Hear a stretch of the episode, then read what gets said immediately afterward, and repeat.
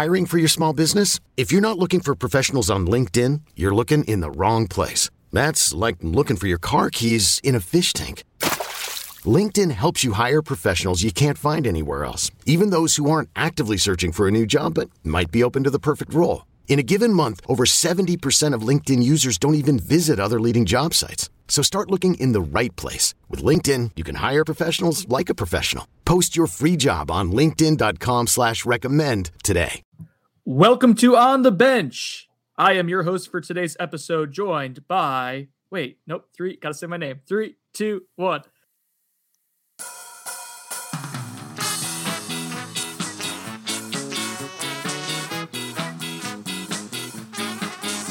Welcome to On the Bench. I am your host for today's episode, Brendan Sonnone, joined by Zach Wallstein, Chris Nee. Fellas, are you ready for a Falk in the Road episode as we all head down to Miami later this week? No, I'm going to sleep the entire drive just to not allow you to do it. I know it's going to be tough to sleep for like eight straight hours, but I think I can do it. Especially Are you gonna sleep while driving? Yeah, you're supposed to drive Yes, for half if I the way. have to, I will. To help the people out and to save them from that, I will do it. So what's gonna be What's gonna be the name of the episode this time, though? Chris, This is Chris how we all crashes, died. Chris crashes the car. the final Falk. Uh, Zach, good to good to hear your voice, uh, even as you cough. How you feeling these days? I'm doing better. Um, feeling feeling a lot better than you know last week. Um, but just still chugging along. Cool. And Let's you apparently got the whole entire knee household sick, as as I understand it. That's a different. That's a different sickness. I'm I'm hoping they can all get um, you know healthy quick. But uh, I don't I don't have the flu, Brendan. I don't know what you're talking about. I disagree. So for this Why haven't you episode, gotten sick?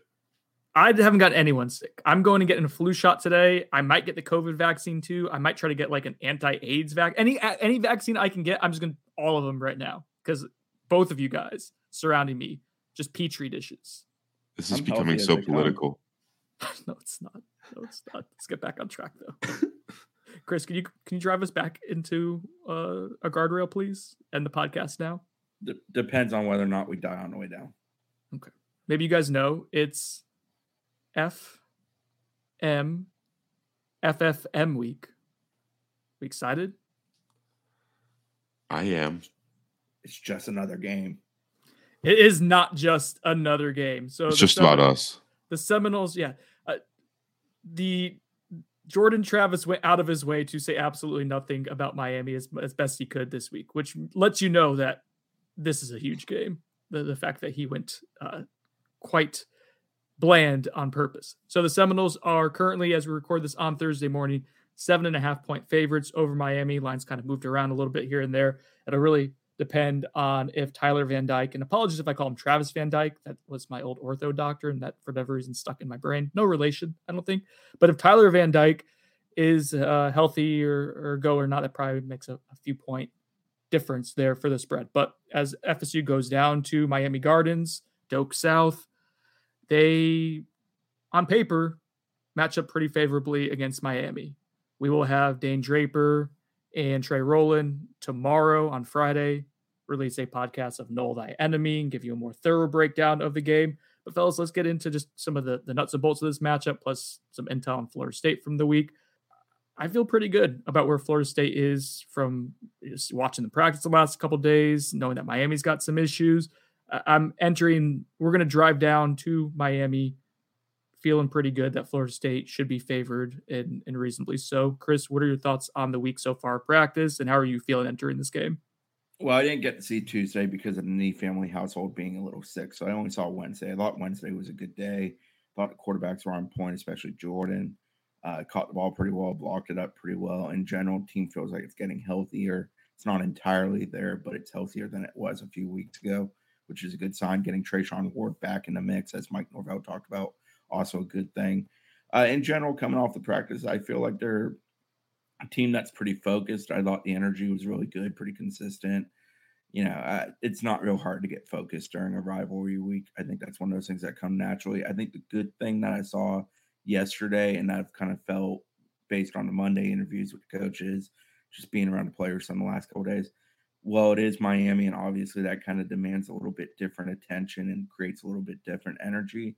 I don't feel like they're out of sorts where it's going to be almost too much, where you worry about the adrenaline dump and then you put yourself in a pickle. I feel like they've prepared for Miami as though they expect them to play a good football game and be a competitive opponent. I think that's a positive. Yeah, um, I was out there for both days, uh, for most of Tuesday and all of Wednesday. Um, I thought Wednesday's practice was better than Tuesday's. I thought Jordan Travis threw the ball a lot better on Wednesday. Um, you know, one thing I wanted to note, I thought special teams, right? Um, I, I, think this it'll be a really influential. Um, you know, it's an influential part of any game, but especially in a rivalry game, um, we've seen what what good special teams play has done for FSU this season. You know, look back at LSU, all the all the you know muff punts and the block kick, and obviously the block PAT just it, it can change a game. Um, and I and I thought I thought FSU spent, you know, they do usually spend a lot of time on special teams, but I thought they looked really sound, and I thought the coaches were really happy with what FSU was able to do in practice on special teams this week. Um, I think that's something that re- people don't really talk about a bunch because it's not, you know, the most um, fun thing to watch in practice. But I thought um, the units look sharp, so um, that that's one thing to note. But I thought J Trav threw the ball well on Wednesday, especially. He had some dimes to Johnny Wilson, to Pokey Wilson, and some other wideouts. Um, Brennan, you know, did his uh, usual insider um, from practice, the the observations and notes that you can go and read. Um, but man, yeah, uh, you know, getting having the possibility of getting Treshaun Ward back. Mike Norvell said that um, it's super likely to happen unless there's some you know negative setback between now and, and Saturday. Um, that that's huge. Treshaun's a, a, really good you know asset to your your offense, um, and I think he provides something that the other backs don't, which is a little bit more shiftiness. Um, but you know that's not to say that Trey Benson and Toafili haven't been great in his absence. The mention of special teams is worthwhile too by Zach because Miami's very good in the punt game as far as how they punt the ball, how they cover the punts. They, I believe, allow about 1.38 yards per return on the year, which is obviously an excellent average. And then on the flip side of that, they're also an excellent kick return team. So the fact that there's a, you know, FSU cares a great deal about special teams. We almost joke about it sometimes because of the amount of time they do dedicate it to it. But it is something that's ultra important, and it's a matchup in this game that's actually fairly intriguing because a team making a big play in the special teams game could very well swing this game one way or the other do we need to talk about, or should I not talk about it? A jinx potentially? Hang on, I'm about to cough. Three, two, one. All Dude, right, why sorry. are you coughing so much? At least I muted my mic when I started. Why are you getting everyone sick? Chris. What jinx are you talking about?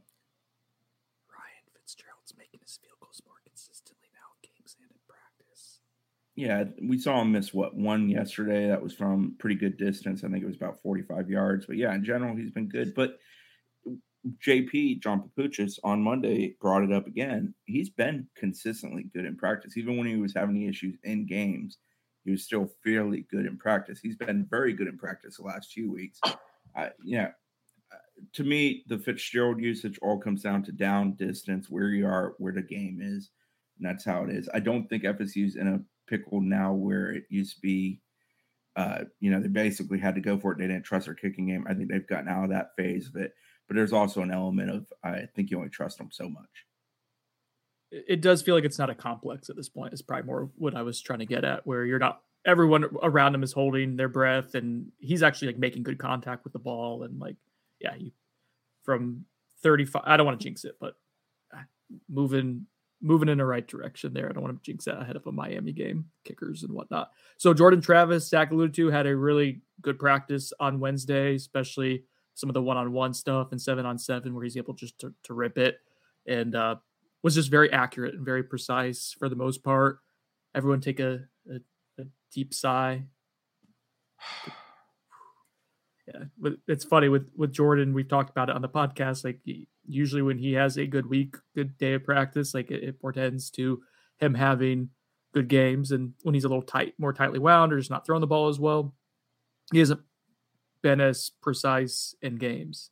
So I don't know if it's a total like apples to apples 100% rate, but it is a good sign when he's having good practices. And I think that that was evident this week. Uh, from an injury standpoint, Chris mentioned Treshaun, or sorry, Zach mentioned Treshaun Ward likely being back unless there's any kind of setback. I thought he looked good this week, especially like some of the red zone stuff they were doing. They've missed him and just having his his vision, his ability to find a little crease and then to be physical and, and finishing off runs. Uh, Fabian Lovett sounds like he's had a, a great week of practice in terms of he left the game pretty, exited the Georgia Tech game pretty cleanly. No setbacks or anything there for him. Chris asked him about that yesterday. So Fabo's good to go. So yeah, fellas, like uh, knock on wood, but like I think Florida State fairly healthy, healthy as they've been since blank pre LSU. Uh, probably. Well, I'd probably say Louisville game. Louisville. They still have a couple guys banged up. They kind of came out LSU with a couple guys banged up. Louisville is when they really got beat to hell, um, in the sense of physically, where it just really took a toll on them. So yeah, I think it's probably the best sense that game. So what about this matchup against Miami? And you know what? Just go ahead and say it, Zach. What's the cliche we want to want to say? The caveat first before we get into the analysis here. Wait, what? We joked about it yesterday. oh, throw, throw, the throw the records out the windows. Thank you. You're great at this. Really appreciate the help. Sorry, yeah. I was like looking at something on my computer. Um, yeah, throw the records out the window. Everyone's going to say that. Every broadcast is going to say that. Um, you agree with that? Yes, typically the rivalry game. It's funny the records aren't that different. FSU's five and three, Miami is four and four. Uh, the difference is FSU's quality wins. LSU and Louisville far trump Miami's. Like, what's Miami's best win? Is it last week against that crappy Virginia team? What about Virginia Tech? What about Bethune Cookman? Yeah, so Miami's played two group of five teams, an FCS team, uh, crappy Texas A&M, crappy Virginia, crappy Virginia Tech, crappy MTSU. What about which Duke? one of the Duke, mid, mid Duke. Like it's, I think, I think the FPI has them ranked as 102nd strength of schedule nationally up to this point. So uh, Miami being four and four, as disappointing as it's been for the Hurricanes, but this was a schedule that set up really favorably for Mario Cristobal to get some fantastic momentum in year one. That has not happened. However, uh, there are things that they do well, and there are aspects that FSU needs to be leery of entering the game. But let's start off with the positive first. Where are some areas we think Florida State can have success against Miami? Chris, I will start with you.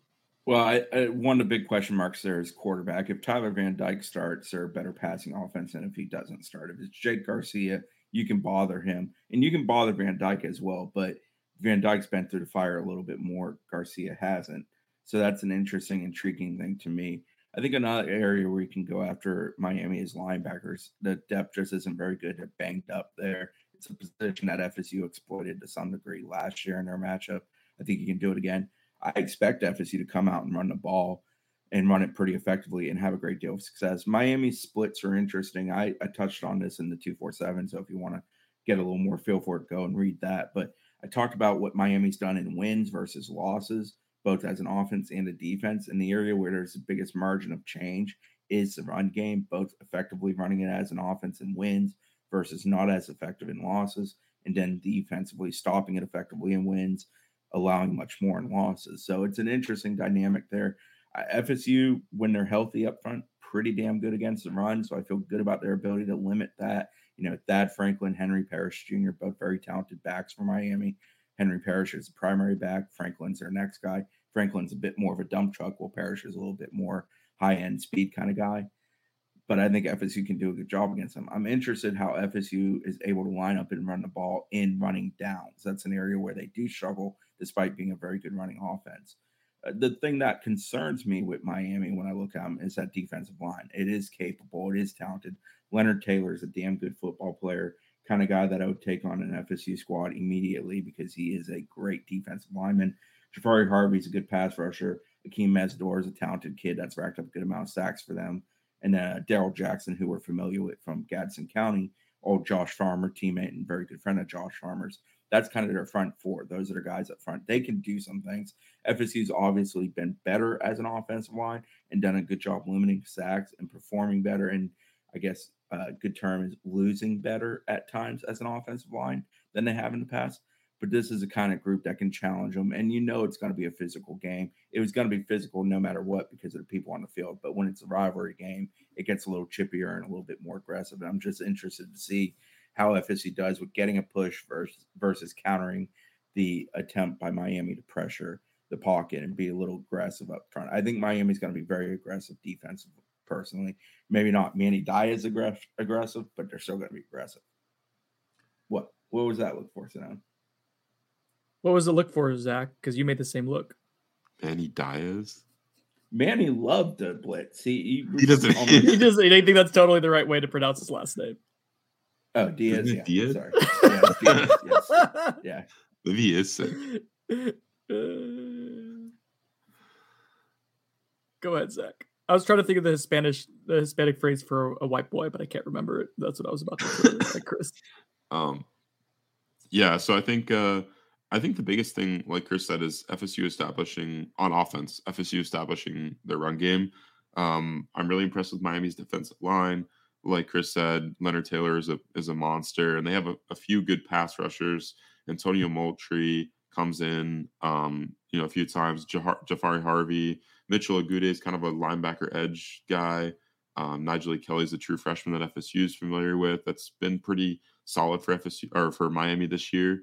Um, I think Akeem Mesidor is really impressive, um, but he actually left the Virginia game with a hamstring injury, so it's TBD if he'll play or not. Um, yeah, I think the biggest weakness on the Miami defense is to some extent their defensive backs um, that have struggled uh, mightily in, in tackling and also giving up big plays. Um, and then the linebackers, um, you know, wh- whether that's a mix of injuries, uh, guys just not being that great at that position, they they're not that impressive. Um, I don't think Wesley Bissainthe is going to be available for them in this game, based on you know practice reports over there in Miami and just um, you know I think he got injured in the Virginia game last week for them. Um, but the other guys in that room aren't really don't impress me a ton. So I'd like to see FSU kind of work the middle of the field a lot. I also think um, Brennan noted this in his uh, three areas that you know FSU should exploit against Miami. Um, FSU should should uh, work Miami laterally and try to get the ball away from that defensive line um, and kind of force Miami's defensive backs to make open field tackles because um, that's something they've struggled with this season. Um, you know, on defense, I think uh, you you got to try to make the Miami offense one dimensional, whether that's you know selling out against the run or completely selling out. Uh, uh if TVD is the the quarterback, I think you could you could uh, you know do it. FSU's done a lot this season and put two high safeties and just kind of let your defensive line go. Uh, you know, win their battles against Miami's injured offensive line that's given up a decent amount of pressures and sacks this season. Um, I think that FSU's defensive line matches up pretty well against Miami's offensive line, especially considering a lot of those guys are, you know, further recovered from injuries that they've had, you know, previously this season, Fabo and J- and Verse. Um, so I think FSU's defense has a good shot at, at stopping Miami offensively. Um, the one thing I will note is I think Henry Parrish is a kind of an underrated running back. I don't know if the stats, uh, you know, show it a ton this season just because of how much the, the offense has struggled in general.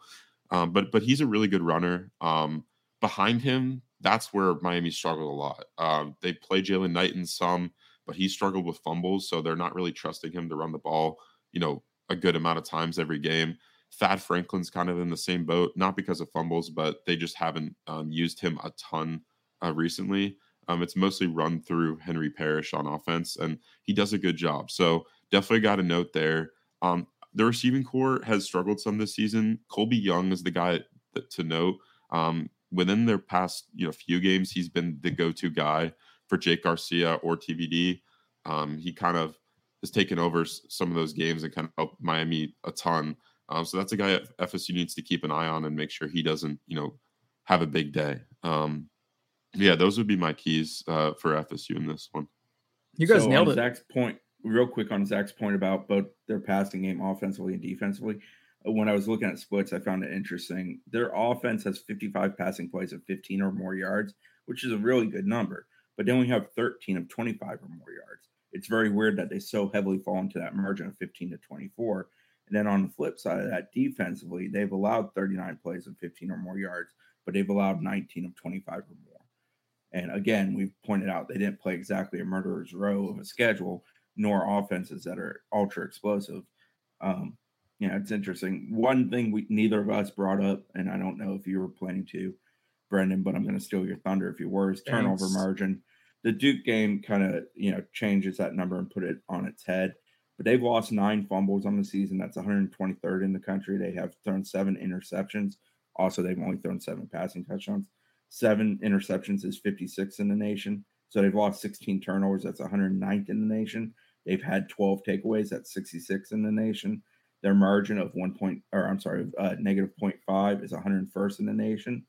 But again, wins versus losses. and victories, their turnover margin is 1.25. In losses, it's negative 2.25. So they are kind of a Jekyll and Hyde bunch to some degree. That that Duke game does skew that a ton. The thing about like the fumbles, that like losing nine in the season is fairly absurd. It means you're putting the ball on the ground a lot, probably too, I would imagine. But like fumbles are basically a, a 50-50 proposition over a period of time. So to lose nine is we'll see. A, a huge part of this game, I think, is going to be if FSU can force one or two turnovers, takeaways, excuse me. Like it, it, it's been getting better in practice. I think you can feel it coming a little bit where being a little more aggressive. I think some of the havoc that you can create with Jared Verse being closer to 100%, Fabian Lovett moving back in, in the right direction, being on the field, like that, that could give you some opportunities to do that. But like that is going to be a part of this game is like whether you can get some momentum changing plays uh, on defense. Because the thing about Miami's offense is they move the ball very methodically. They don't score a ton of points. Uh, part of it is they're not great in the red zone on offense. They're great in the red zone on defense. But on offense, not super explosive. Uh, Kev in the video he put up earlier this morning, which check that out on Noles 24 7 or on the X's and O's YouTube page. It's the best thing going really like each week. He, he does a great job in snippets breaking down uh, FSU's opponents. But he noted Miami doesn't have a rush longer than 26 yards this season. As soon as he said, it, I'm like, oh, Miami's going to bust one for 80 yards to start off the game and, and completely make that stat irrelevant. Uh, but my point being is that Miami doesn't do a fantastic job moving the ball in big chunks. They're much more methodical. Uh, Tyler Van Dyke has not been able to connect routinely on chunk passing plays this year. So uh, FSU's content to allow an opponent to move short you know yards at a time, but it'll be interesting to see because FSU's success rate on defense is low. F- Miami's success rate on offense is high. Uh, we'll see if that bend and don't break uh, format works well. If you could force Miami to to screw up a little bit. So Uh, Brendan brings up 20 plus yard runs. FSU's only allowed a half dozen all year. The longest run FSU's allowed is 40 yards. They've allowed six runs of 20 or more yards. if we want to get into some fun split stats for chunk plays, uh, Miami's passing defense, we're all over the place here. That's fine. There's going to be a more uh, segmented podcast on Friday with Dane and, and Trey breaking it down in, in segments. But Miami is 88th in completions of 20 plus yards allowed nationally. They're 105th in completions of 30 plus yards nationally. They're 122nd in completions of 40 plus yards nationally. They are tied for 128th in completions of 50 plus yards nationally, and they are dead last, tied for dead last in the country in completions of 60 plus yards allowed with six. How many of those were against Mid Tennessee State? Uh, probably half of them, I'd imagine. But the, let's the 98 yarder was a real, real, you know, pickaxe to the heart. Oh, let me look up real quick how many 90 plus yard passes have been allowed this season. But to Zach's point, that secondary is suspect, which is weird because the pass rush is really good. And they don't blitz a ton either. They do a lot of man to man defense. They're top 25 nationally in man to man defense. They are in the bottom half of the country in blitzes. So it doesn't make sense. You're able to get pressure up front pretty consistently. They're one of the better teams in that. That is an area to watch for FSU. FSU doesn't give up a ton of sacks. They do give up a lot of pressure up front still. So yeah, that is an area of concern in this game for me. But uh, then you you somehow compound that with giving up a ton of long passing plays. It's crazy. Oh yeah, there's only two defense, three defenses nationally that are giving up uh 90 plus yard completions. That is East Carolina. Somehow James Madison, which is one of the best defenses in the country at a lower level, granted, and Miami. There's only one team in the country that's given up two 80 yard completions. That's Miami. Wow, they really suck in the secondary. I, that doesn't make a lot of sense to me. So Uh, talking about the secondary personnel, you got Cameron Kitchens leads them with three picks on the year. He's a sophomore, 5'11, 202 pound defensive back. He's got 30 tackles. James Williams, who's a kid that was a big time recruit, is a safety for them. He's got a pick on the year, I believe. Yeah, he has a pick, a forced fumble, and a fumble recovery. And is he a little Williams dinged up? Of, yes, they're very dinged up in their back half on defense. Uh, Corey Flagg is their healthiest and probably best linebacker, but after that, it kind of falls off a cliff for him right now as far as the health and uh, ability of that segment. Corey Flagg leads them in tackles as a team, not at position. He has, a, I think it's 41 tackles on the year right now. Yeah, 41 with 25 solo stops. So, and he also has nine and a half tackles for loss. So he is the one linebacker that I would definitely circle on the sheet. And we mentioned or Zach mentioned earlier that you know they have a few other injuries that are kind of up in the air in that front seven as well. Wesley Bissainthe, which, which by the way, side note, Wesley Bissainthe and Nyjalik Kelly both looking to be dudes down the road. Like that, that's a toughie.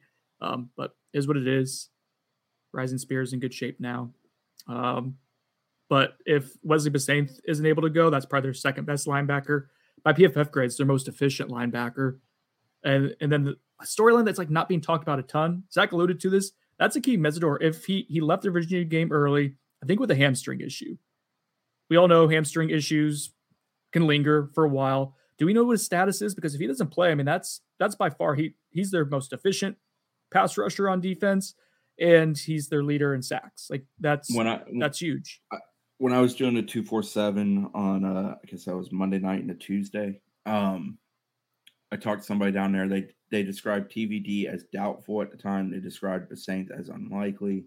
Mesidor was a sort of a we shall see is how they put it. They brought up the injury from Virginia, but they didn't really know for sure at that point gotcha. whether or not they expect him to be available. And then Leonard Taylor inside is turning into a menace for them. He's still kind of his role is being defined and carved out, but like we saw it against Virginia, like what he's capable of is a really talented recruit. What's his second year now? Uh, as someone who's coming to his own. His PFF grade's 91.2. So I mean that's that's elite. Uh, whether he's that on a down and down basis, like I'm looking forward to FSU trying to test him, but that, that's going to be a matchup. Other side of the ball, as we've talked about some of Miami's offense here. Uh, one note that's important, uh, Zach mentioned the, the passing game for them and wide receiver. Xavier Restrepo is likely coming back for this game. I think it sounds like he is full yeah, he, go right now. He, he was played last week. He was on a pitch count. They expect yeah. him to play more. That's another one that came out of that conversation on the two four seven. So yeah, he will be he will be full go for this week and against Florida State, which is uh, unfortunate timing for the Seminoles because he is probably mo- the most consistent wide receiver in Miami's room. Really good slot guy who does a good job finding finding soft spots in zone defenses, and we've seen FSU have its share of struggles uh, defending defending the slot, and yeah, I expect that to be an area that Miami tries to test.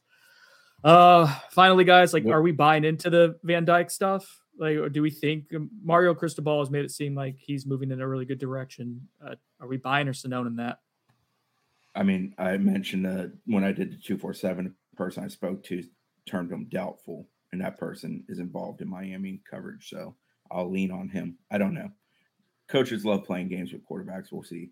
Uh, Van Dyke is their better option, but he's also been very middle of the road this year for what he's capable of being.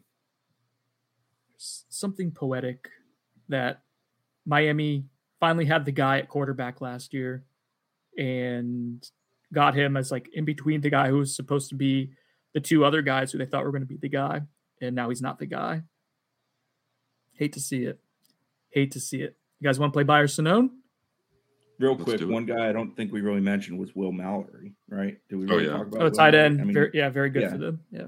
Veteran guy. He leads them in receptions and yards. Uh, big body guy, athletic, can get down the field it, it's a big test for FSU and how they're going to do against a tight end. They've they've played a few good tight ends on the schedule this year. This is probably the best one they've played to date. You know, it was an encouraging development we saw against Georgia Tech that maybe this can carry over, and that was kind of the unleashing of Jamie Robinson, uh, moving him into that dime linebacker package, which he does a lot anyways, and it helped that you were able to win on standard downs and get into that dime personnel a lot. But him as a blitzer, and then you can get him, uh, you know, in down towards the line of scrimmage to maybe guard Will Mallory uh, off the line. Like I, think that's a matchup that'll be intriguing. Is how you defend him. You obviously have Kalen DeLoach or Tatum Bethune potentially to to guard the tight end there. Um, but I would, I think FSU would be well served to have Jamie Robinson uh, get it get into the extra defensive back package and get him there to to create some havoc and you put your best DB on their most consistent, steady offensive player, probably. Let's get into Buyer Sonnone. Who's Buyer Sonnone sponsored by, Chris? The Turner Group. You're so getting so good at this. Getting so good at this. So Buyer Sonnone is sponsored by the Turner Group. It is a Central Florida realty team, husband and wife, Colin and Amy Turner, both Noles. Amy graduated 2006, Colin 2005. Colin works with buyers, Amy works with sellers. Don't Sinone on buying or selling a home just because it's a daunting process. Colin and Amy will make it as painless as possible for you guys. They're super responsive. Uh, they were willing to even like. So here's what I'm gonna say: if you're in the market for it, or you're considering being in the market here in the state of Florida, uh, if you just want to even know what the landscape, ever changing and pretty volatile landscape of, of home buying or selling can be like, uh, know that you're in good hands if you give them a call and they can kind of paint a picture of what that process would look like for you. Uh, highly recommend it. Call it is awesome. You can talk a little Noles football with him as well. You can give him a call at 407 403 8546.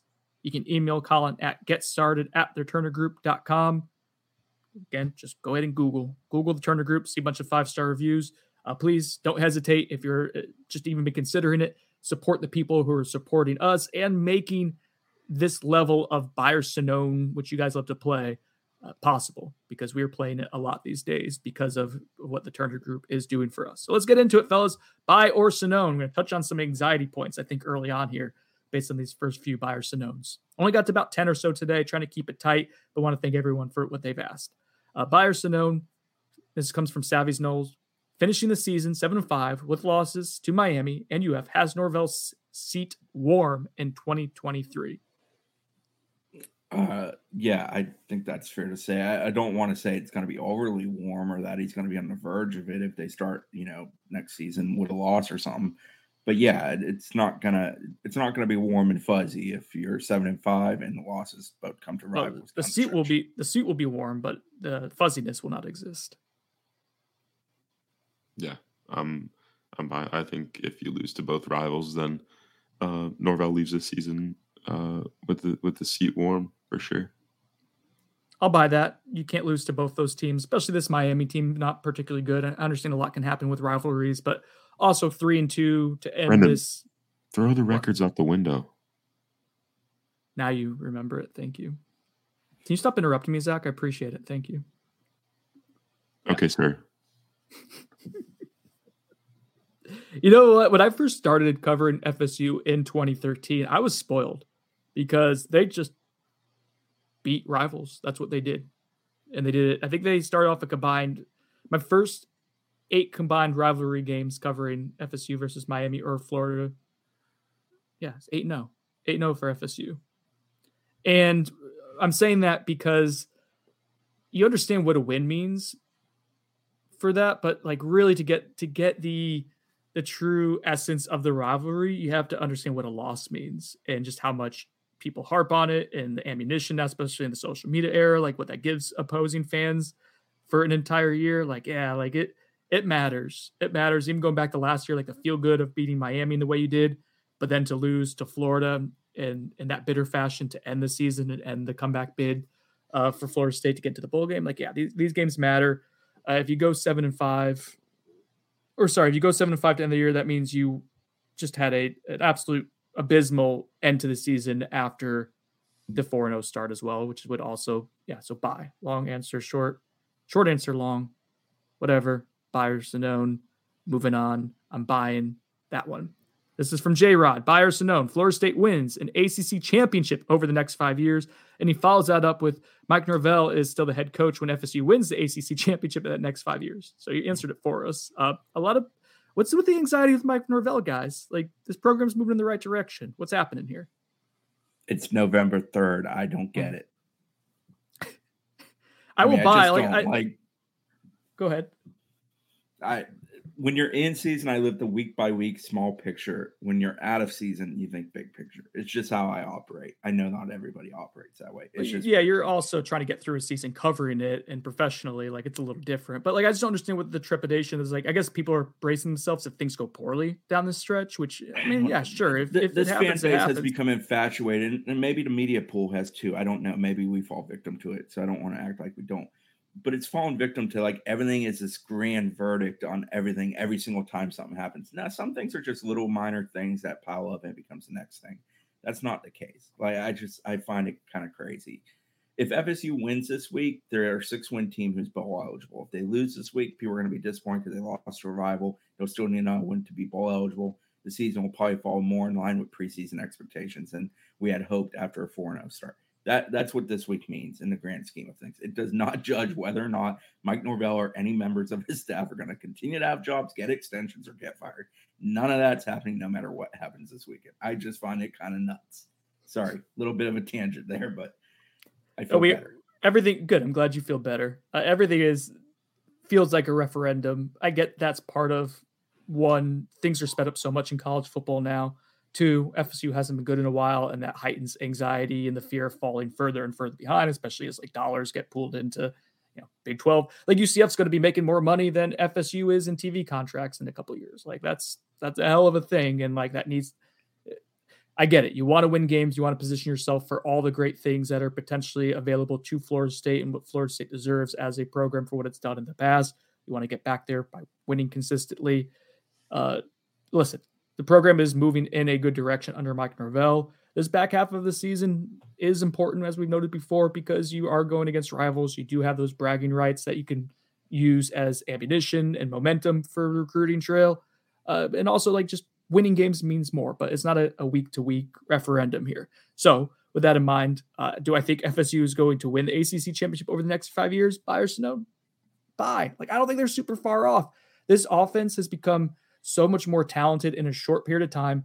I think what they've established on the trenches long term, especially the offensive line, is going to be really promising. I think Julian Armella and Jalen Early, if they develop as expected, give you something to work with that you haven't really had recently. And the fact that you've gotten through this point in the season, knock on wood, without having to play them, super encouraging. I, I think the future is very bright for Florida State, and I don't think they're far off from contending with Clemson legitimately. Uh, you need to keep getting better. And this is why this final stretch of the season is important to win games so you can get a better caliber of recruit overall and keep enhancing the roster. But this program's being developed. It's not far off. So I'm buying it. And I think, you know, if, if we're talking about if we're talking about FSU winning an ACC championship in the next five years, then yeah, I'd imagine Mike Norvell is part of it. He's done a really good job this season. They're currently hitting above their weight class, and if they finish off the year as we think they can, he'll probably earn himself a contract extension and, and continue to be at Florida State. Zach, what say you? Buyer Sonnone ACC championship over the next five years. I'm buying that. I think yeah. the, the current trajectory kind of suggests that it'll be about two, three years before they start um, really, really competing with Clemson. Because um, obviously we've seen them have close games in the past two years. Um, but if you're going to consistently compete with them, you got to recruit at, at the level that Clemson is, which FSU just hasn't to that point or to this point. Um, but I think you know with Rising Spear in check um, and, uh, just the, the on-field results being consistently better um, year to year, I think FSU will get there within a five-year span, and I think Norvell will be the coach to do it. I'll buy it because of the good things both of you said. I especially agree with you, Brendan, on what you brought up. Thank but you. I wish I could snow it because I could say FSU is getting the hell out of this conference. Oh, I like it. I like it. Well, yeah. So Chris is Sinonian it, but not for the reasons that we think. So, so Chris is saying that FSU is going to win the SEC championship in the next five years. He's buying that, or the Big Ten. Doc White, Buyer Sonnone, Winston Wright plays this year. Uh, so we have Winston Wright has not played this year. Last time we asked Mike Norvell about it was probably two weeks ago, and he kind of said still just evaluating it, good days, bad days for Winston, if I'm not mistaken. I think that was the answer to that question. Zach, mute your mic when you cough, please. Come on. Uh, I think so. We have four more games left. I don't know. I, I, don't know what his status is going to be. We haven't asked about it in a little while. Like, listen, if we're writing about a guy a lot in a practice report, that's probably a good thing. If we're not writing about someone in a practice report a ton, you know, read into that how you will. Uh, he's someone who came off a pretty serious leg injury. As someone who has their own broken leg uh, to deal with, there's good days and there's bad days. I get it. So yeah, I, you don't want to rush this with Winston, right?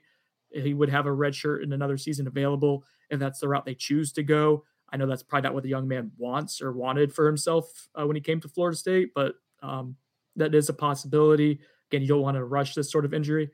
I I, I don't want to answer whether he's going to play this year because I don't know the definitive answer. I will add caveat here to Doc White's question: Do I think Winston Wright plays this year?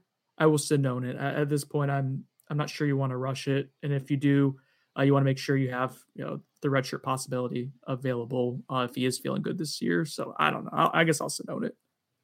Yeah, I'm Sonnoning it for now. I just we've not seen him. We're in November, four games left in the regular season. Just kind of seems like unless he just wants to play and go, seems like a waste of usage. Let the kid get completely healthy. Let him come back next year, show what he is. FSU's got a capable receiving core currently. Yeah, I'm Sonnoning it for all the reasons you guys brought up. Okay, I'll throw this one to you, Zach. This is Trisk nine five four. So nine five five boys, nine five four boys, ride or die. Buyer Sonnone, Leonard Warner is the most pleasant surprise this year for FSU. Uh, He's been Sonnone, a pleasant surprise, right? Sonnone, Johnny Wilson. Oh, that's a good one. Damn it, that was mine.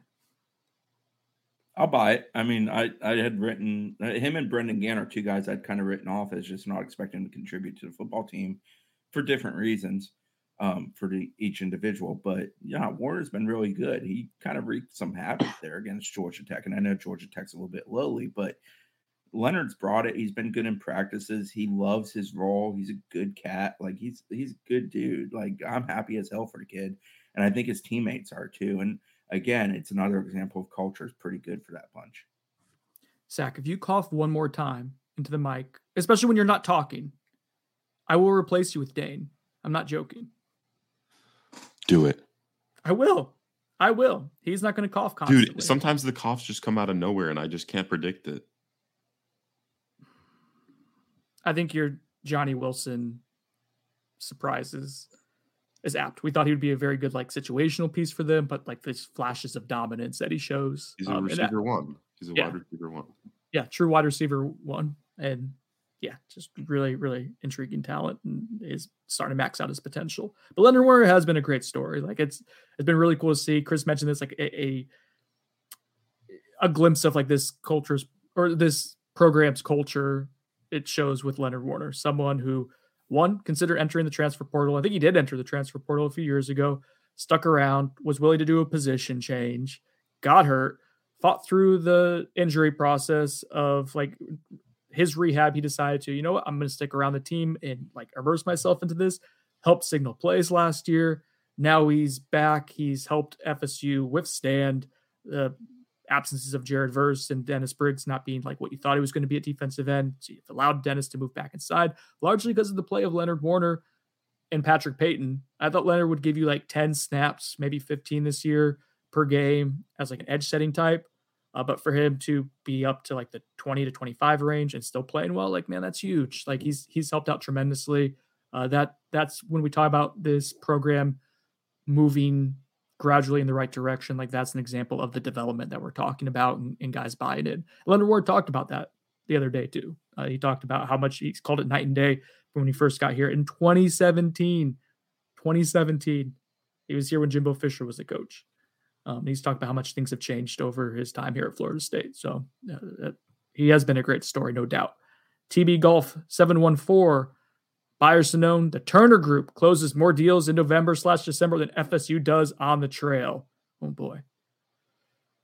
Well, how many? I mean, so Collins closing about 10, 10 deals per per month, close to it, based on last year.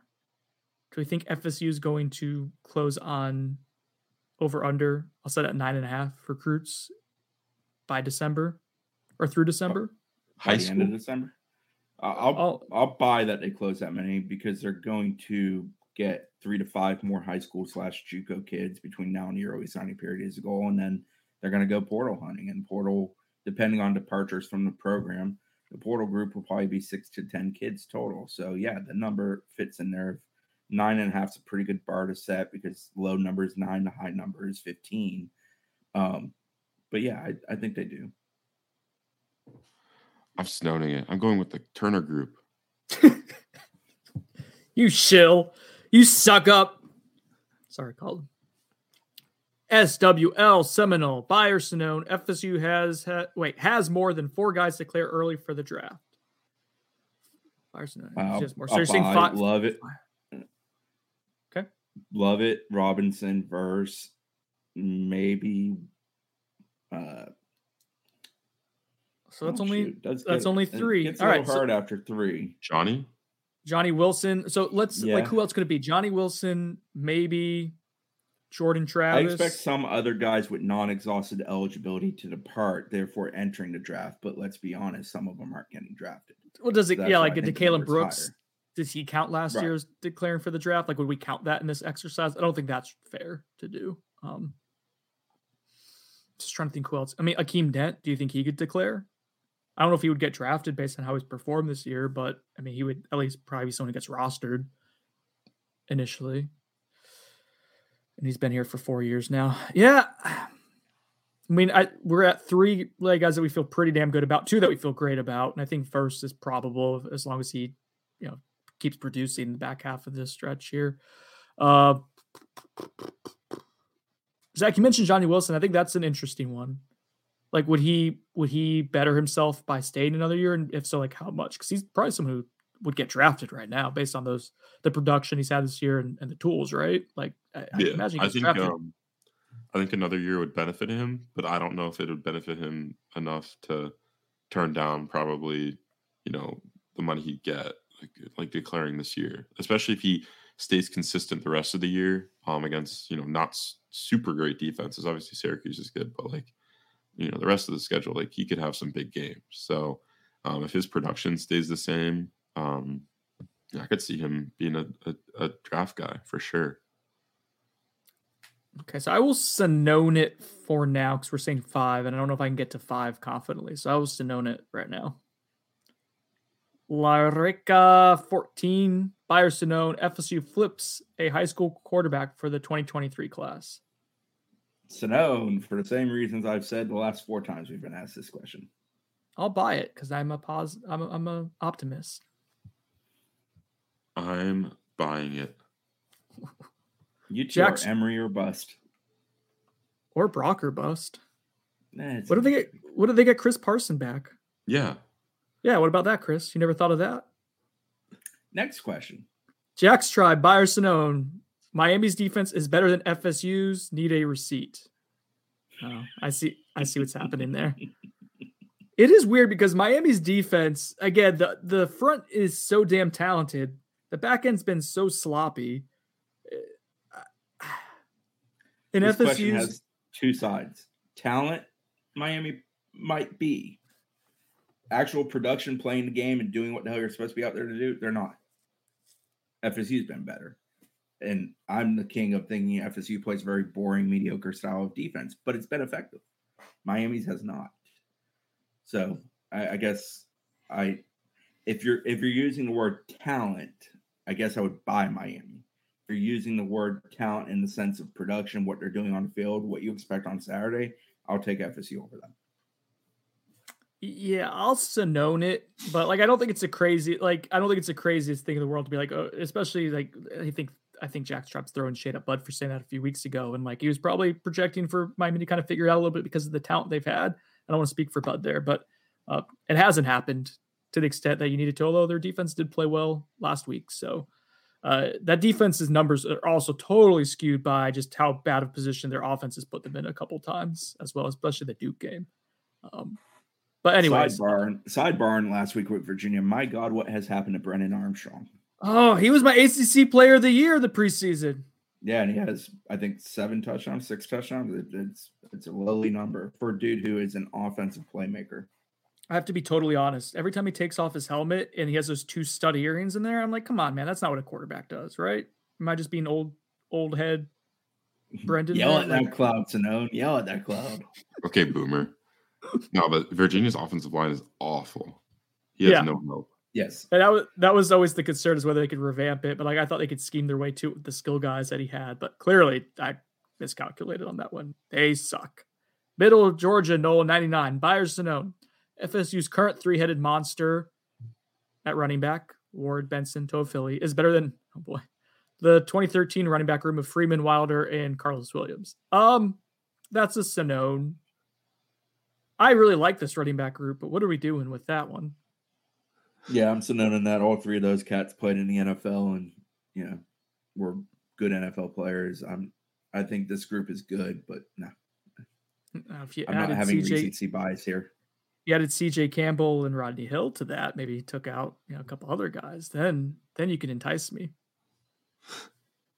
I'm Sonnoning that. Um, although I think the guys, these guys are utilized better in this offense, and that's why their production has been so great.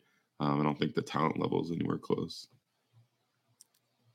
Devonta Freeman played running back in the NFL for a while. Karlos Williams had some really nice moments and didn't help himself out, but yeah, I mean, multiple NFL caliber talents, proven guys. is a, is a dude in the what CFL, right? Yeah, he's been in the CFL on and off for a while as well. So yeah, I mean, those guys are gotten paid decent money to play professional football. Fingar seventy five, Buyer Sonnone. Next year's starting cornerbacks are on the roster now. I thought that was a good one. I thought that's a good Buyer Sonnone because that got you thinking a little bit, right? Yeah, I mean they likely return Green Cooper. You hope Az Thomas takes the next step. You got Sam McCall who could play corner or safety. So I think yeah, probably Jarrian Jones still also- has Are we saying at both spots? We're saying Yeah. at both spots they're already on the roster. Yeah, I mean I'm FSU has. Sonnoning that. I'm Sonnoning that. Wow. I think they're going to get just- a portal DB. I don't know who they're going to get. I agree with Zach that they probably go shopping for one. I just don't know if they find one that's starter quality that exceeds what they currently have. I think they're going to put a huge premium on getting a, a ready-made portal DB. I think that on a team where a- development's been so good that that's a position where it needs to pick up. Yes, I think we could all agree on that. Uh, part of what we were talking about the other day, like the defensive backfield. Zach and I were talking about this at practice. Like your two highest rated guys, Travis Jay and Demorie Tate, are basically scout team players at this point. So forget like them not even like living up to their potential and and being you know they're not even contributing right now to your your Saturday efforts. They're helping out in the week. Travis Jay Travis Jay, by the way, always does something cool in practice on scout team when he's playing like wide receiver or running back. I guess we'll get that narrative going again. Yay. But uh but it's kind of it's amazing when you think about like the amount of scholarship they've they've allocated towards that position group. Like Malik Feaster is not really going to contribute this year. I think he's in line to get a red shirt, whether it means it's a red shirt and return to Florida State or if he goes somewhere else. I, I really don't know. But like you have you have three scholarship players minimum there who just really aren't doing anything for you on game days. And that's yeah, development needs to be better there. They've regressed, especially at cornerback this year. It's been disappointing. Uh, It's like the one position group that you can point to that just hasn't had like steady development and progression upwards. I mean, last year, like I mean, Kevin Knowles was fine as a freshman, and Omarion Cooper was really good. was really good, and like that. I mean, staff gets credit for that. Like they developed, they found those guys, they developed them, they put them in position as true freshmen to contribute. The setback, and I don't think those guys have been 100 percent all season, but still, like, yeah, it's. I will Sonnone that I think next year's starting cornerbacks collectively I, I, are on the roster. I think you'll add one in the portal if if you can help it. If you can find yourself a quality player, they will be aggressive and, and probably pursuing one if if that is a possibility. And I think you'll have at least one new starter next year. JJH10, Buyer Sonnone's our last one. Norvell needs to finally jump into the top 12 in high school recruiting class in 2024 to stay on pace with the rebuild. It's interesting thought process here of like, do you continue to get better recruiting the high school ranks and do you continue to maybe start pouring more resources in terms of scholarships into high quality recruits and can you get them chris I think I would buy that. I do agree that there needs to be an uptick in it. I think it's also important to get guys that you're going to have for their entirety of their career with hopes that they don't go in the portal. Um, but I do think the caveat there is they've done an effective job using the portal. They've also found some through the portal that give them multiple years. Uh, potentially Johnny Wilson, obviously a guy like Deuce Spann will.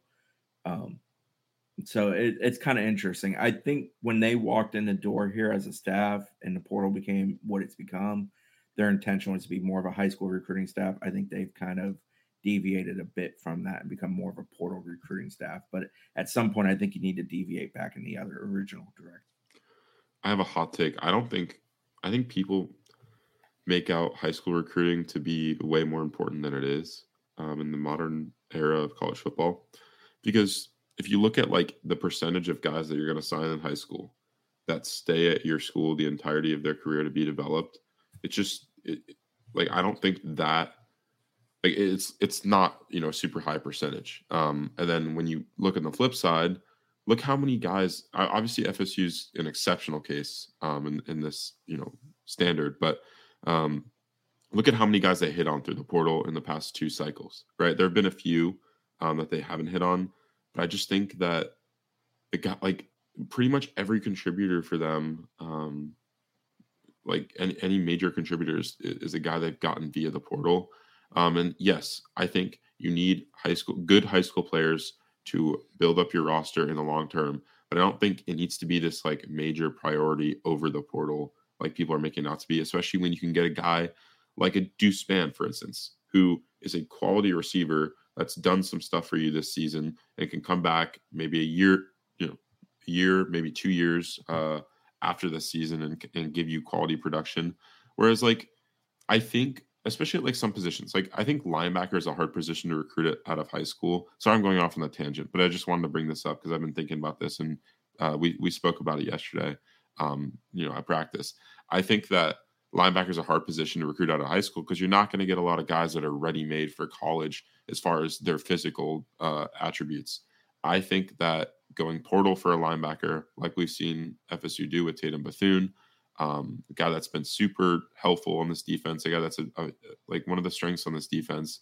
Um, you can plug and play, um, and he has a prior connection with the staff, obviously.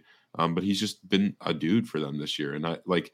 I don't know if there's any high school player, especially you have to consider where FSU is in the high school recruiting landscape right now. They're not going to land any prospect um, especially like at linebacker, that's going to come in and, and, contribute right away, in my opinion. Like, I, like Blake Blake Nicholson's a really good linebacker. He's a top two four seven kid. I still think he's probably two years away from, or a year or two away from um, giving you quality, you know, starting production.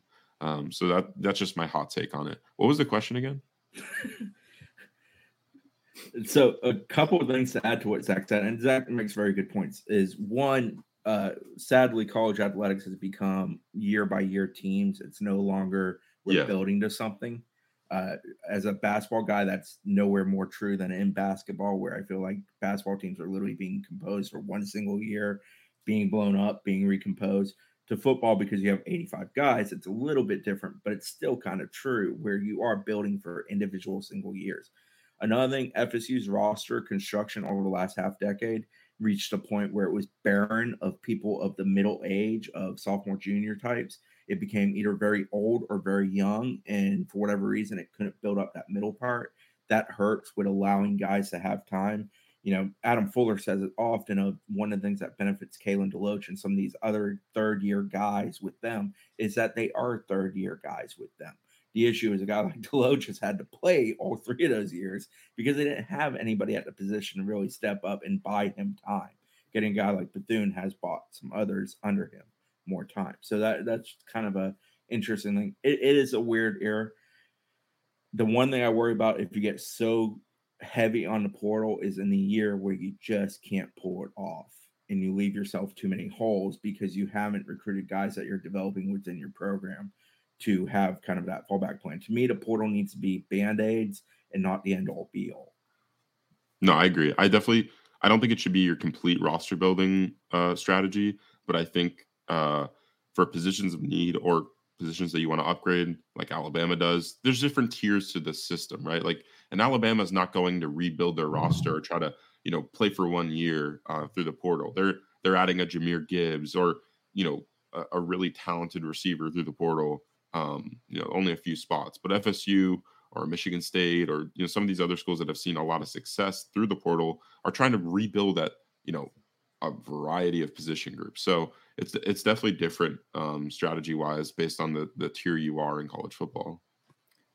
With that in mind, one one thing that's kind of that I've thought about the last couple days here, especially as we're getting close to the transfer portal period opening up in December. What are your thoughts on like how we as an industry, especially as a 24/7 rank transfers, like the value of them in a recruiting class. I think it needs to be higher personally, like a, as a bigger part of the formula for the reasons you guys mentioned. Like that's becoming a, a increasingly bigger part of roster composition, especially with impact players. But then also like how how do you rank someone who has multiple years of experience, like a Fabian Lovett? You've had him for three years now. Should he be part of like uh, almost part of like your recruiting class in future years too if you're able to get a transfer like in the rankings portion? Like if fabian lovett should have been part of the 2022 transfer class rankings. Like i think you can make that case because you retain a transfer who you brought in and he's still contributing instead of being a one and done type. Like there needs to be some level of value put on having guys for multiple years in this flip-floppy like microwave era of college football i think well, it's interesting are yeah. Go ahead, Zach. Sorry, sorry, I should have thrown that to one of the other. That's my no, fault. Okay. I think it's interesting in that like high school rankings are a lot, you know, based on projection, right? There could be a guy that's really not all that impressive in high school, um, but you see the physical intangibles or the you know the testing numbers, and you're like, man, that guy could be a dude at the next level, or even it, on Sundays. It's entirely on. I mean, our system yeah. is based on on what they're going to what we think they're going to eventually do on Sundays. That's how we rank exactly. them. They're going to be drafted. Yeah, it's all. So it would potential. be it would be a little bit of a shift in the ranking, you know, strategy and how you're you're going about ranking these players for for whoever's doing it. Um, you know, I think taking into account, like you said, how long you have a player and like how much that's worth. I think that'd be something you have to figure out. And also, it's not a projection to the college level anymore. It's just the projection, I would guess, to the NFL. I mean, that's obviously what the high school rankings are. They're also trying to, you know, find out, you know, what that guy's going to do on the college level as well. Um, you know, when, when you have guys that are already um, at, you know, playing on Saturdays, I think you'd have to switch up a lot with with how you're ranking guys. But yeah, I think Brendan brings up a good criteria to start off with, um, and I definitely think they need to be more uh, included in class rankings because of just how important transfers can be towards building a team. So with transfer rankings, I'd bring up three quick points. One, I think you almost have to do subsets of their age because with high school rankings, they're all the same class. With transfer rankings, you're ranking some guys who are fifth year college players transferring and some guys who've been in college for six months transferring. It, it's just that's a tough thing to put all of those together and try to compare them as though it's apples to apples because it's really not. The other thing I would say is with transfer rankings, you need to judge two main things. First and foremost, what's the impact they can make on a program probably pretty immediately or within the span of a season plus. And then the other thing is long term who and what are they? Like what's the chance of them going pro? Jared verse is a good example. If you're going back in your ranking and what's the impact he's going to make on fsu in 2022 what's the possibility of that guy making it to the league? How quickly do you think he can make it to the league? That should elevate his ranking. For example two years ago with jermaine johnson he was poorly ranked because he had been at georgia as a second level guy but he was coming to FSU to be a starter. Anybody that paid any attention to that transfer knew FSU was taking him to be a starter. If he comes to FSU, he starts, he gets X amount of reps. Is the production going to be good enough for him to become what he ultimately became as an NFL prospect? He was a guy that was probably poorly ranked in retrospect because you're you're judging him more off of who and what he was at Georgia versus how long has he been in the college game? How has he developed? What has he done with the amount of reps he's been given versus the amount of reps he's about to be given? Which is it, it's tough. It's not very easy, and you're gonna hit some, you're gonna miss some. That's always gonna be true, no matter what you're ranking. JUCO, high school, college doesn't matter. Eh, but it's just it's got to have more resources so that it's become a much more important thing. It is as equally important as high school recruiting at this point in the sense of the ability for teams to immediately have a turnaround and be successful and be good. You know, Michigan State last year is a prime example. Tennessee has some elements this year that is because of portal awareness and what they did is why they're in the current position they're in in the college football landscape this given year. And Michigan State's a great example because it was a one year injection instead of being a long term thing. They fell off a cliff after that one year, but they had that one year injection. So you got to look at it that way. Remember last year, all the message board posts. Well, why can't FSU do do what Mel Tucker's doing at Michigan State?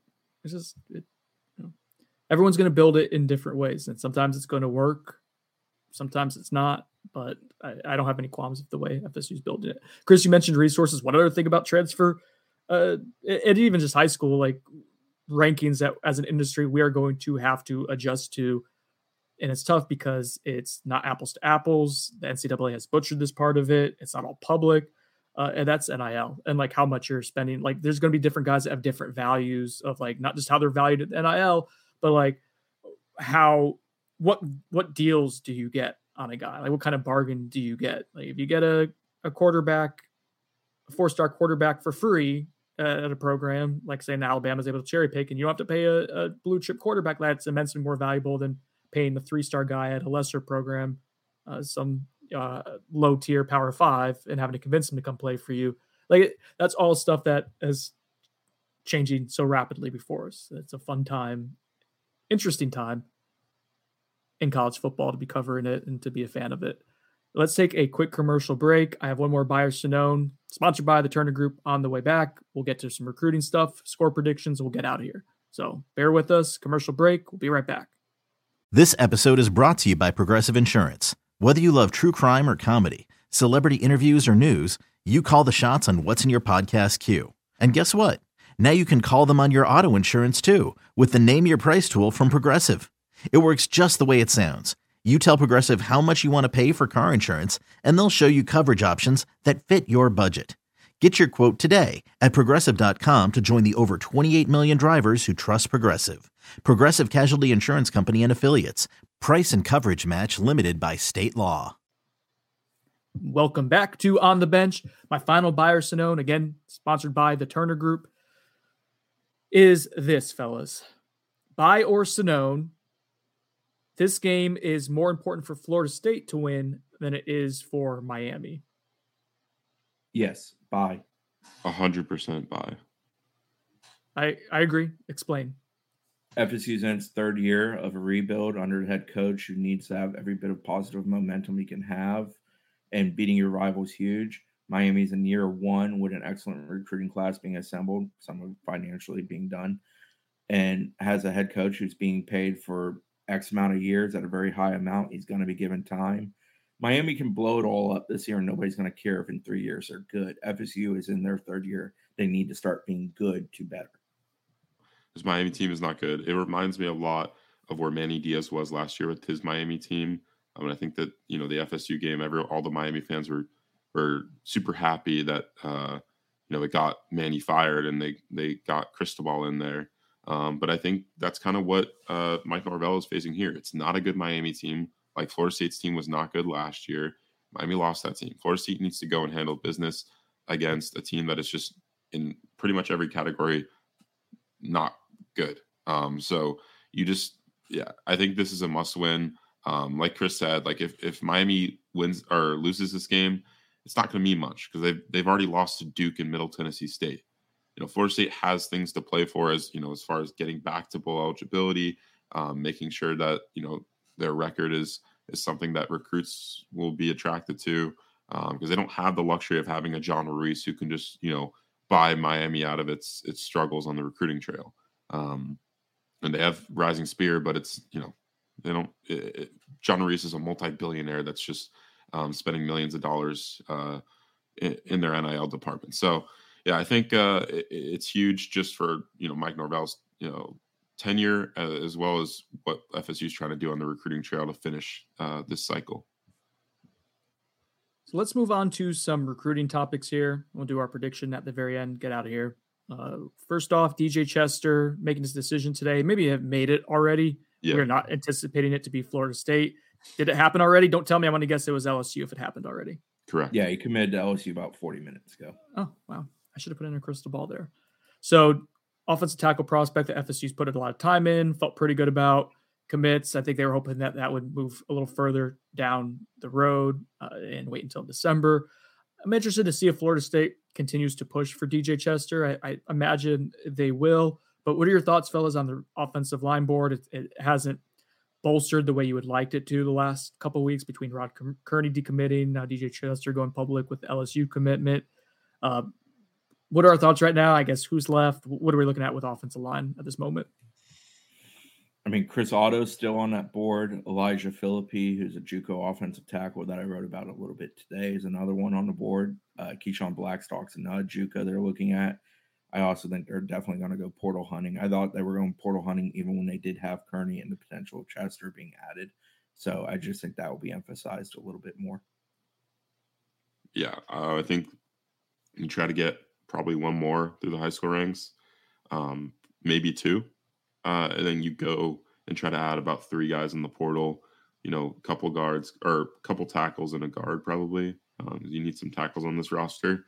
Um, I think that's going to be a position that they really, really hone in on through the portal, like they do, like we see them do every year, um, because they're really trying to flip that room um, and try to make it better. Um, but I definitely think this year they they already plan to do that, um, and I expect I don't expect them to go reaching for a bunch of you know high school guys to to fill out you know their needs. I think they're going to go heavy portal um, when when the window opens in early December.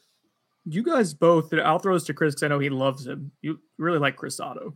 Yep, I love him. I think he's got a great frame. I think he's athletic. I think he's physical. He likes playing the game of football. He enjoys practice. He enjoys learning the game. He's intelligent. I, I like the kid. I, I, don't want to use my favorite cliche of he checks all the boxes, but I kind of feel that way. You just did. You just you did. Just did. Is he a tackle or a guard, Chris? I think he's more an interior type kid. He could play guard or center. He, you could get away with him maybe playing tackle, but I think he's more interior type. Dude, he's a he is insanely smart. He took an official visit to Princeton. He just got offered by Stanford, and he's like a really great film student. He won like an award at the 2022 um film or some film festival down there. Palm Beach, he, Palm Beach Film Festival. Yeah, he's he's impressive. Um, definitely, um, like I, I he he just has the mindset that, that I think FSU wants uh, in their offensive line room. Um, and just uh, he's a guy that I think FSU should just go and get if, if possible. How many like 300 pounders do you think they have on the keys? sounds like sounds like guys that are no offense, Chris. yeah, I don't think I was. well, I mean, more just like 40 year old dude who maybe. I mean, let's be honest. I'm, I'm, I'm, a 10 pack away from moving down there and being 300 pounds. So, like, you know, hey, dude, your beard right now with the shadow, you look like you got you got strong broken dad moving to Key West vibes right now. the beard's coming back because they won again finally, so I'm not going to shave anymore and scare you. Guys, please keep winning. I hate I hate Chris without the facial hair. I think we are His wife does too. I don't get it. Chris, don't get stop shaving. Stop shaving. No one likes it. You look ins- like insanely good with the beard. Yes, like, the beard makes him look so your, good. It's your style. Mark it down today. You told me to stop shaving. In six months, we'll revisit this conversation. I will buy you some beard oil. Be an adult. Take a little bit of beard oil, just a pea size. Put it in your beard every single day. I can't wait for Irish Santa Claus. Pea beard. Um, I'm off track. Oh, let's one one more recruit. Uh, someone who will be in attendance this weekend, but as a Miami official visitor, and that's four-star cornerback from South Florida, Damari Brown. Zach, I'll throw this to you. I know you like to talk about your South Florida boys. I, I guess Chris Otto's a South Florida boy, but he's way South Florida, so this is more your range. Yeah, uh, Damari Brown's probably going to take this is his last or his fourth official visit, but I don't expect him to take any others. That's not his plan as of right now. Um, I think that Miami sits in a really good spot with Damari. I was talking to some people down there, and and um, it sounds like Miami um, feels pretty good about where they sit going into this visit. Um, I think FSU is still in there, and I think Alabama is the other program. Bama uh, is interesting because I actually think that they are making him more of a priority than many people think. Um, I do believe he'd be a take for them if he wanted in. Um, so I think this is probably a Bama FSU Miami battle. Um, I expect him to make a decision closer to uh, signing day in December. Um, but but yeah, I think this this weekend will be pretty influential as to what goes down. He was at FSU for his official visit um, when they, they hosted Clemson uh, and that loss. He had nice things to say, um, but he's not really a guy that gives a lot of lot away in an interview. Um, so I'll, I'll, be interested to see just kind of how things shake out, um, especially if FSU can go and handle business. Um, you know that that'd be pretty influential, I, I think. Um, but I think F- or Miami sits good in this recruitment. You know, pretty much regardless of what happens, I'd probably predict them to to land him at this moment. Uh, but you never know. Um, game, you know, games can can shift how recruitments go. Um, I, I, guess it's TBD on how much this one would shift uh, either way based on the results. TBD. Couple side notes on him in Miami. His father played there, so he's a legacy. His dad uh, and Randy Shannon are buddies. That's part of the reason FSU's in the mix here. Randy's done a good job building a relationship. I thought Randy Shannon couldn't recruit. What? He's done a good job building a relationship with the kid and also having a relationship with the father. Obviously, that's pretty well uh, sustained over the years. That brings us to Zach's. So I think it's worth discussing why this list is the way it is. And we kind of already hinted at it, but we normally do the top 10 most wanted list at the start of each month. Some that Josh would do, and, and Zach is uh, taking it over for Josh. Wildly popular piece. But Zach, this week, or this month, I should say, just five, not 10, five. Yeah. Um, there's two reasons for that. Last first reason is that people complained a ton about how bad the list was the last time I put one out. That was 10. You hear that, um, guys? you complain, you get less content. May yeah, that be a lesson to you, especially as it applies no, to this podcast. Not their fault. Oh. FSU is only trying to get like about, I would say they're trying to add about four to five guys um, through the high school ranks uh, in the 23 cycle, uh, in addition to what they already have committed. Um, so that's why I'm going to make it a reflection of how many they want. Um, I put some honorable mentions on there. Those are definitely guys you need to to to note because um, they could. I, I, noted in the thread that there could be a lot of swapping and uh, swap, switching and swapping of the list from the guys that are on the honorable mentions to the guys that are currently on list based on how some recruitments go. Especially this is this will be a pivotal pivotal month. Um, some guys, you know, likely making some decisions. So we'll see how that goes. But um, do you want me to run down the top five real quick? Let's do it. We've already talked about two of them, so let's do it real quick uh, because it's been up for a few days, so we're not giving away house secrets at this point. it's a free article as well. Um, Cedric Baxter, running back, is number one. Um, he's been a guy that's just shot up the board for FSU. Um, their top option at running back, and probably their top remaining offensive playmaker that they're in on um, uncommitted. I, I think uh, he, you know, obviously made the, the unofficial visit for the Clemson game and then used an official visit for the Georgia Tech game. I think if you're going to land Baxter, you need to get him back on campus before he signs in December. He says that it's probably unlikely that he takes official visits in December because he plans to be competing for a state title with his Edgewater team um, during that month. And I believe the state title game is literally on that last official visit weekend. Um, I think it's December 16th or 15th through the 17th.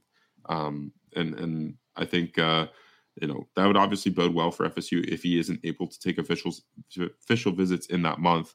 Um, I still think he probably gets to some campuses before signing day. Like a guy that talented is just not just going to end his recruitment, in my opinion, and not take any more visits.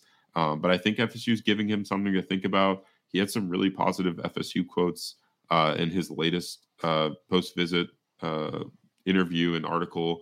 You can find that on Noles 24 7 um, but but said some really positive things.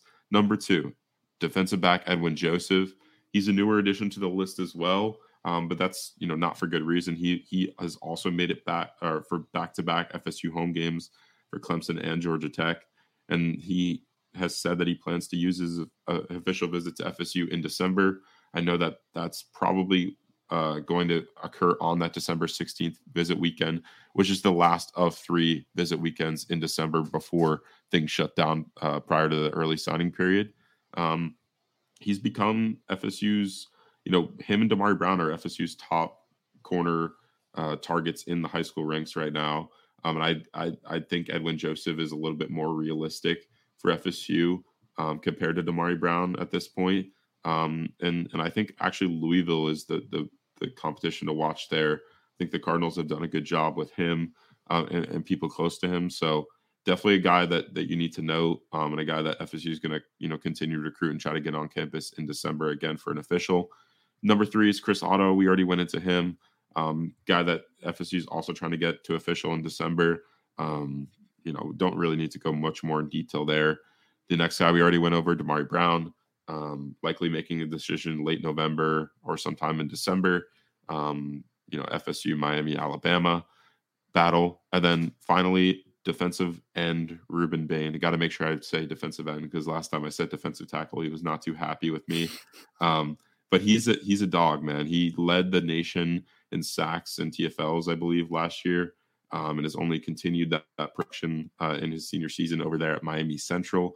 FSU has done amazing with with a bunch of Miami Central guys. Obviously, you know, you note in the past, um, you know, just Dalvin Cook obviously is the guy you you want to point to, but even like currently on the roster, Maurice Smith is your center from Miami Central. Tatum Bethune's a Miami Central linebacker pro, uh, product. So um, a lot of history there. Um, he was in Tallahassee for FSU's loss against Clemson. He he said he enjoyed the game experience inside Doak. Um, Louisville, Miami, Auburn, and Alabama are all trying to fight for him. He has scheduled an official visit to Louisville. I think it's for the second weekend of December. Um, that leaves him with one official visit left to use, if I'm correct on that. Um, and he's probably going to pick between, I would guess, Miami and FSU for that. Um, so FSU will have to get that to to, to remain in this recruitment, uh, obviously.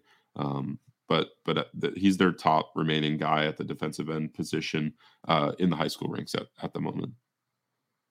Nicely done, Zachary. That was a lot to get through.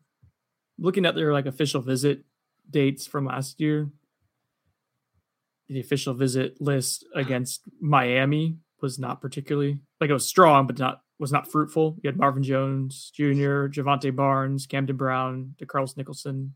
Those guys end up at Florida State. Uh, and so I, I, think it's worthwhile to note like they haven't used a ton of official visits in the season this year. They also had a lot at the start of last year against Notre Dame uh, with names like uh, Travis Hunter and um, Kevin Coleman and, and Kelly and Julio Skinner. So yeah, what point being is that Zach mentioned that December 16th date. I think FSU we're seeing a shift in strategy for official visits where they want to try to do as many as possible in that final weekend. Last year, their official visitors and the final December weekend were Azaria Thomas, Julian Armella, Daniel Lyons, and Marquise Gilbert. Obviously, Lyons was already committed, but you're able to get Azaria Thomas and Julian Armella, which were both huge wins for FSU at the time. I forget if Gilbert was a take or not, or how that all transpired that that started a domino effect of weird junior college DB recruiting uh, on the list. But anyways, worth noting that that will be a strategy for FSU in the final stretch here. Uh, maybe the Florida game will be one more big visit weekend date, but really you want to try to push your chips into that last one of December. All righty. Before we get to our predictions, Chris, uh, seeing as we are going to be sharing a hotel suite together, uh, what bourbon do you want me to bring down to possibly celebrate an FSU win? We have either this Taconic rye finished in maple syrup casks. It's from the Miami Bourbon Society, so a little appropriate being in South Florida. It's delicious. All these are bangers. Hartman's Distilling Barrel Proof Rye. Hartman's Distilling is FSU run.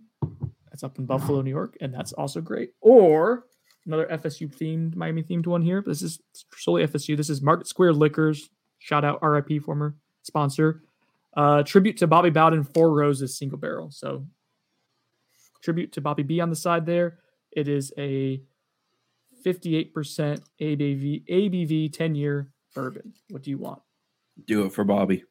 All right, do it for Bobby. We're bringing it down. Last time I brought this bottle down to South Florida, Dane and I enjoyed it in the hotel after Hykeem Williams committed to Florida State. So good luck. Some good weird luck, shit, man. What do you mean? Let's right. get on with the predictions, man. We don't need your bourbon review. Say that for the other podcast. All right. Uh, my prediction I'm going FSU 38, Miami 27. Chris? I'm going FSU 35, Miami 27. All right, I am going FSU 33, Miami 24. So that's a clean sweep, boys. We all picked FSU to win. That means they're totally going to lose now. Way to go. We effed it up. Or not. Can I get a can I get a Miami Miami before we get out of here? I'll edit it. Don't worry. Miami Miami. That a boy. Chris. And, and oh, Jesus Christ. I think Zach has said enough for the both of us.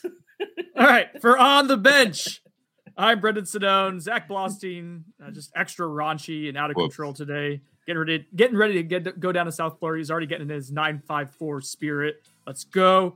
Chris Nee, uh, who's currently not sick. We'll see how that, that pans out. I think he's out of the danger zone, but we will see. Chris, Uh, we should for both get Brennan sick on the trip down. been on the bench.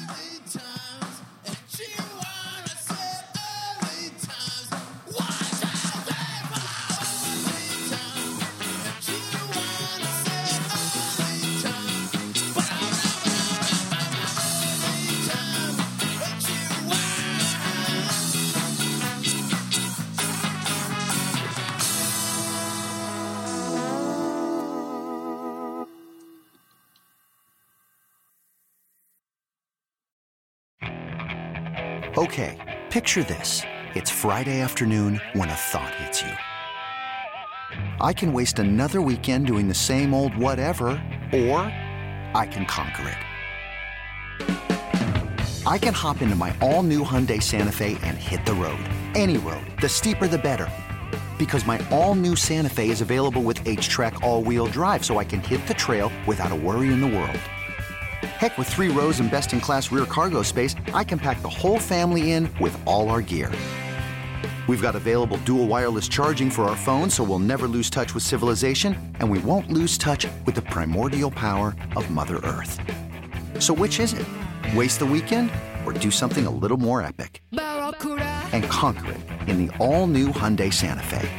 Visit HyundaiUSA.com or call 562-314-4603 for more details. Hyundai, there's joy in every journey.